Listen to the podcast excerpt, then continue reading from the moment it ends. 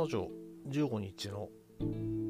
試合結果レビューをね取る前に17日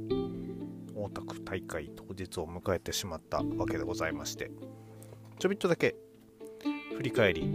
したいですね。15日。え、いろいろ動いたところと言いますと、えー、第1試合で本田隆起、花畑正雄 VS ブラックメンソーレシーバー王子組で、えー、花畑正雄選手が、えー、外転日固めで敗れたことによって本田隆起選手が、えー、GOA に対してまだ見下り班を叩きつけたわけではないですけれどもかなり不信感が預かっている状態、えー、こんな中で大田区では本田選手のカードがかなり不安定なカードになっているというところがポイントでしょうか。第3試合では、えー、エボリューション VS グレートの対抗戦的なものがあったわけですが、えー、田村選手がエル・リンダマン選手からフォールを取られてしまっておりましてやめないよね 田村っていう非常にねあの不安がよぎることになっております。第4試合のスペシャル6人タッグマッチでは、えー、小島聡太陽系ガズ林 VS 鈴木みのる土井成樹大森北斗、えー、だったわけですが、えー、ここで、まあ、翌日、えー、翌日じゃないや、えー、17日、えー、本日ですね、タッグを組む鈴木みのると太陽系が分かれて試合をして、えー、試合後には一緒にやろうぜという今度は一緒にやろうぜというような感じで仲直り、えー、大森北斗選手がフォローを取られてしまっておりまして頑張れ。という状況ですね。え、第5試合の三冠三冠戦前哨戦では案の定阿部選手と井上選手がバチバチやってくれて阿部選手がね井上選手に付き合ってくれたと思うんですけれどもこれ非常に良かったですね、えー、ただ最後はですね、えー、おまんじ固めとえっ、とあれ？なんだ？アンクル？あら忘れちゃった。で、長田ロック54、えー、こちらのですね、共演で、えー、井上選手が沈められておりまして、えー、ただ安西選手、えー、参加戦に向けて、えー、危険を発しておりました。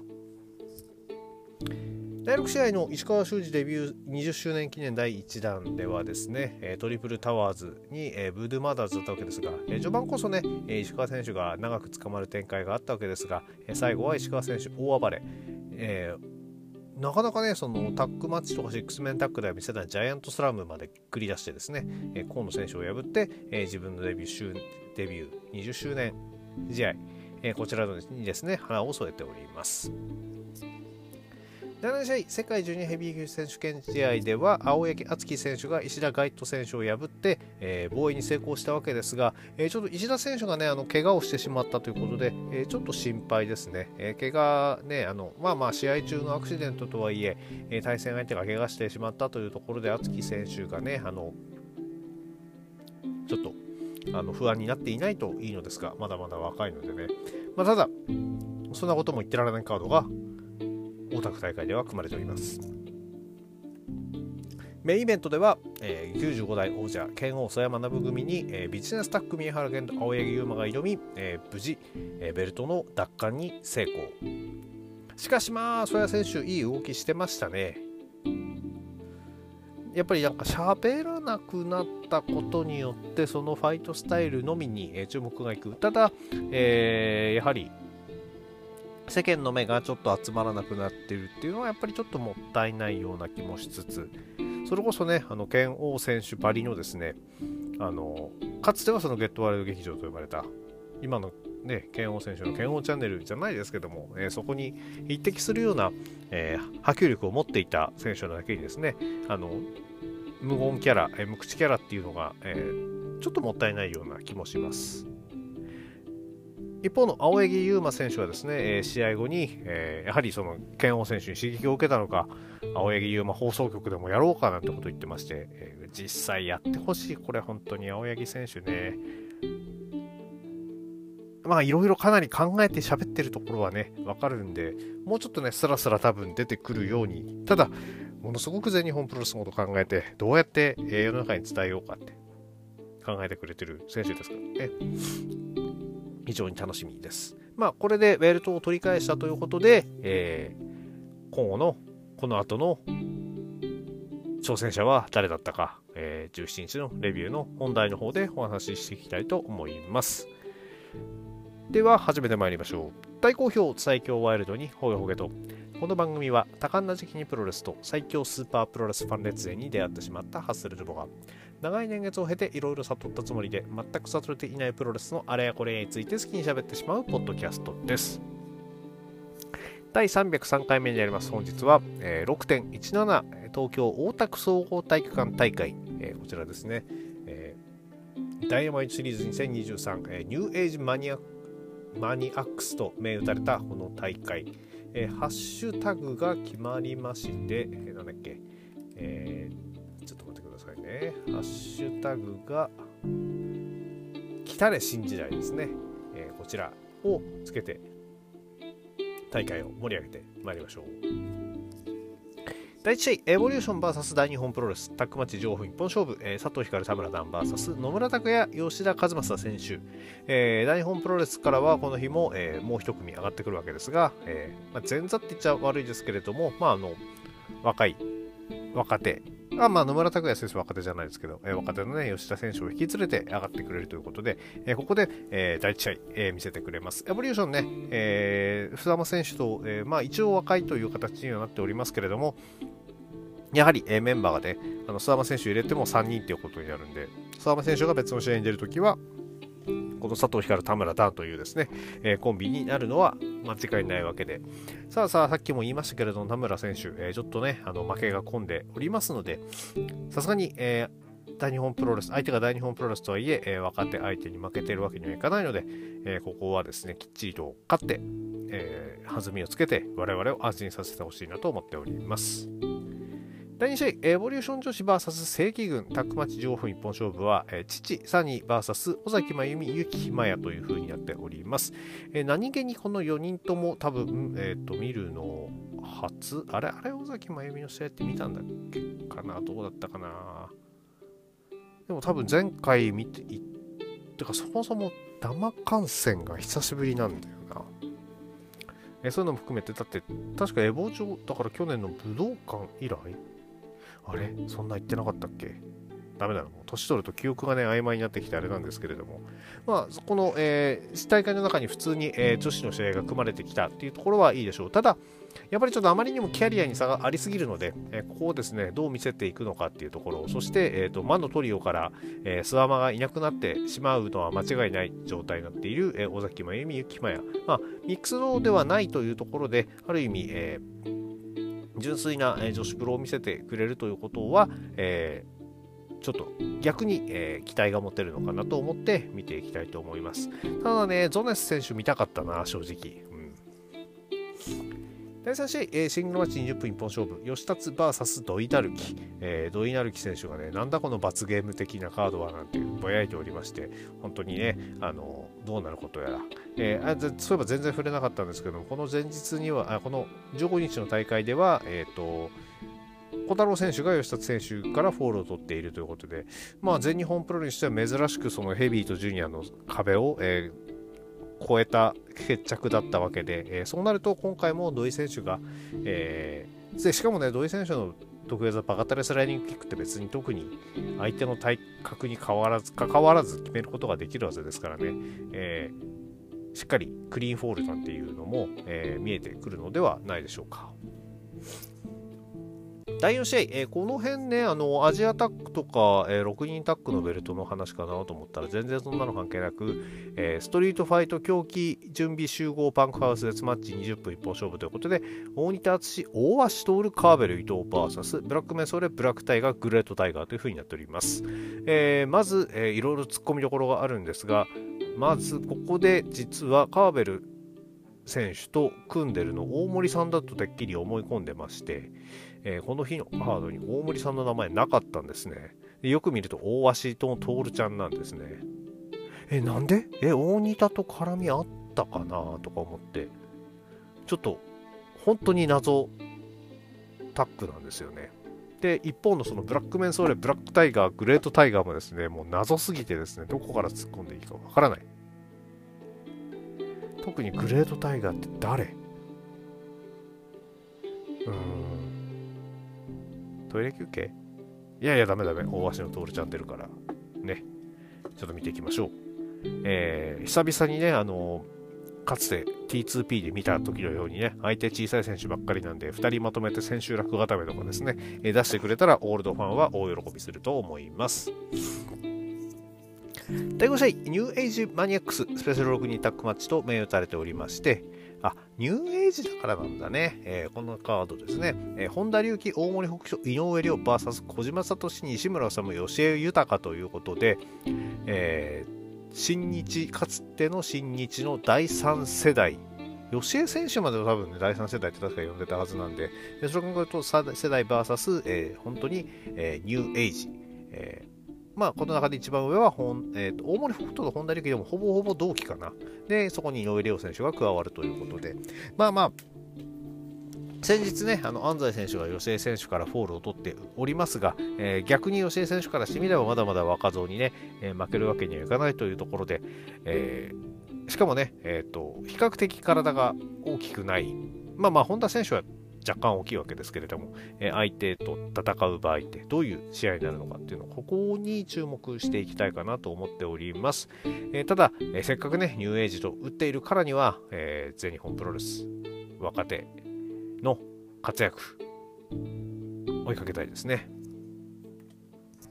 第6試合、グレンタイ VS ブードゥーマーダーズ6人タックマンチ30分一本勝負。鈴木みのる太陽ケア、マザダ VS えー、藤潤、斎藤麗、歳三ということで、えー、先日敗れた河野選手がアウトして、歳三選手が入っている。えー、グレンタイの方はヘビー2人に、えー、正田選手が入るという形になっておりまして、まあ、バランなかなかバランスの良い、え、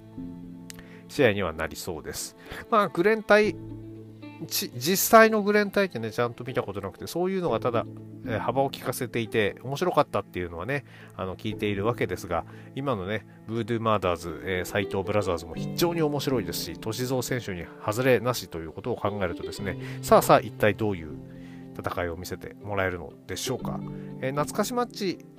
にな感じに、ね、ならないことを祈りつつ、えー、です。まあまあせっかくね、でも鈴木みのる選手が来てるのに、土井選手も北斗選手もばらけて、ばらけさせてこっちのグレン隊にね、えー、突っ込んでる以上は、それなりのものを見せてもらいたいなと。懐かしいばっかりやっぱダメだと思うんですよね。まあまあもちろん、そんなにこの日は多く、懐かしの試合多くないんで、まあいいのかなとは思いますけれども。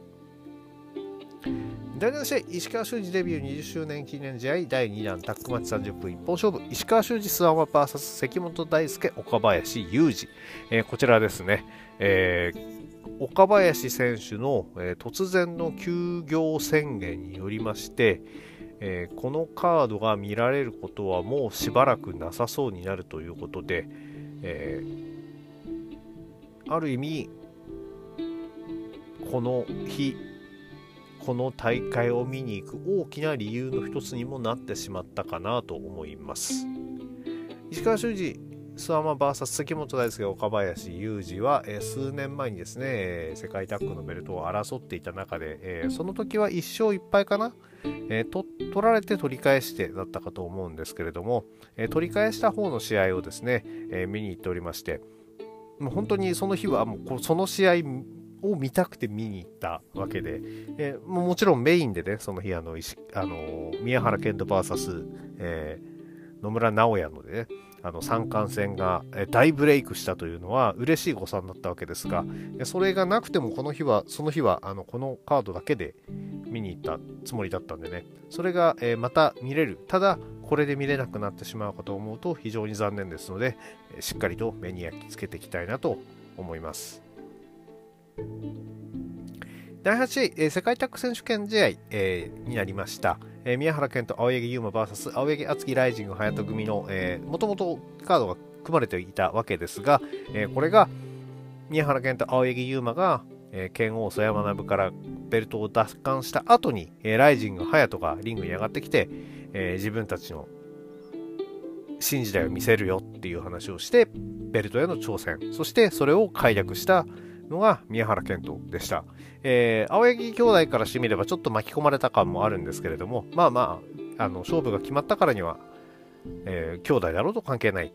まあ、しかもね、あのこの兄弟、えー、天竜プロジェクトで、えー、管理している UN のタックベルトを持っている間にもかかわらず、これを狙っていくというのはですね、えー、なかなか面白い状況ですね。えー、何しろ、えー、青柳優馬、え、現在 UN ベルトと世界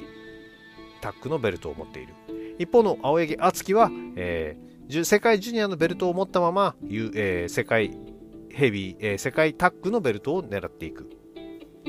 あ、だから世界ジュニア UN タックのベルトを持ちながら世界タックも狙っていく。いやいや、そういう意味では、青柳敦樹からしてみたら、一気にね、いろんなベルトを手元に置くチャンスということで、面白いカードになったんじゃないでしょうか。でね、本当にすいません、後出しになってね、恥ずかしいんですけどね、このカードね、その、見た瞬間にね、実はそれよぎってたんですよ。またまたとか思われるかもしれないけど。で、17のレビューの時にね、言おうかなとか思ってたら、17の、あ、プレビューの時にね、言おうかななんて思ってたら、プレビュー取るのが思いの方が遅くなってね、15日直後にね、あの、ハライジングハヤトがこんなに動いて、えー、タイトルマッチもサクッと決まると思ってなくてですね、えー、ちょっと、せっかくいたから言っとけばよかったっていうので、今言わせてください。どうしてもね、あの世界タッグ選手権に、えー、完全なヘビー級に対して、えー、ジュニア、ヘビー2人が挑むということに対しては、いろいろとちょっとね、あの、思うところがある方々も多いかと思いますが、まあまあ、あの、その、全日本プロレスが大きいだけじゃないっていうことをね、あの特に口に出していて、実際ね、あの今年のチャンピオンカーニバルのメインイベントっていうのも、芦野翔太郎 VS ティーホークという、そこまで大きくない選手同士の対決だったし、えー、そんなこと言ってたらね、あの、えー、一昨年の王道トーナメント？では、大森さんがサクッと青柳敦樹選手にね、あの丸め込まれて負けたりもしておりますので、いや、それは残念なんですけど、意外と、身内であれば、ジュニアとヘビーの差はだんだんなくなってきてるのかななんていうふうに見えます。何が恐ろしいかって、えー、宮原健人にしろ、青柳優馬にしろ、ジュニアヘビーとほとんど変わらないスピードで動けるわけで、逆に言うとその分、それがありつつ、あの、体格差を埋めていかなきゃならない挑戦者組、えー、ここはやっぱりね、ちょっと厳しいものがありつつも、えー、せっかくね、AT や羽田、敦樹、隼人、この名前を売るためにも、えービジネスタックという最強タックからのベルトダッシュというのは狙っていきたいところなのではないでしょうか。そして第9試合メインイベント、三冠ヘビー級選手権試合60分一本勝負、69代王者永田裕二に挑むは挑戦者安西優馬。やっぱりね、もうこれが決まったからには、何が何でもいかなきゃならない。まあまあ、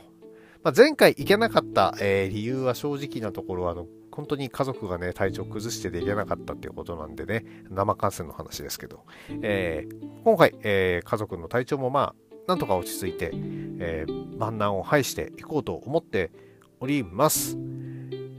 本来であれば、足野翔太郎が取り返しているはずであったこのベルトをまだ預けっぱなしになっている。であれば、やはり安西優真がこれを見事取り返す姿っていうのは、えー、20年後、30年後にもですね、えー、プロレスマウントを取る、えー、ヒヒ親父、ヒヒじじいに、え、なるためにもですね、え、この日はぜひ生観戦をしてですね、えー、おきたいなと思っております。と言いつつ、実はね、ちょっと朝から出かけられなくてね、えー、昼過ぎにじゃなきゃなんなくて、まあ、当日券で行こうと思ってるんですけれども、結構慌てなきゃいけないかもしれないです。この日なんかね、あの、スタン・ハンセンからポートレート、サインポートレートがもらえる整理券も配るっつってるんでね、本当はなるべく早く着いていたいとこなんですけども、さて、どうなることやら。違う違う、ハンセンの話してる場合じゃない。まあまあ、とにかく、えー、このメインイベント、あの中田さんのね、コンディションもだんだん良くなってきているところは、えー、かつて、えー、酷評していた私からしても分かるところではあります。えー、ただ、えこの三冠戦というですね、え名前がついているだけにですね、え永田さん、相手はデビュー1年未満の相手ですんで、えこの相手をどう引き出すか、三冠王者の役割ですよね、それは。あの相手を引き出して、その上で勝つ。引き出せないんでね一方的にやるようなのは、えー、はっきり言って三冠王者ではないのでもちろん安西選手の力量も認めつつ永田選手のそのバランスにも関わっている試合その上でどちらが勝つかっていうのをですねしっかり見せてほしいなと思っておりますただ、えー、2回前の収録で安西優真をほげほげとこちら取らせていただいておりますように私今回は安西優真に全ベッドさっきも言いましたが、え、試合、えー、時代が変わる瞬間を目の当たりにしてきてしていきたいと思っております。えー、長々とお話ししてもですね、えー、ちょっともう聞いている時間もあまりないかもしれませんので、これぐらいにさせていただいて、あとはぜひ、えー、試合会場で、まあまあ、あの、お会いできる方はぜひお会いいたしましょう。それでは本日はこれぐらいにしたいと思います。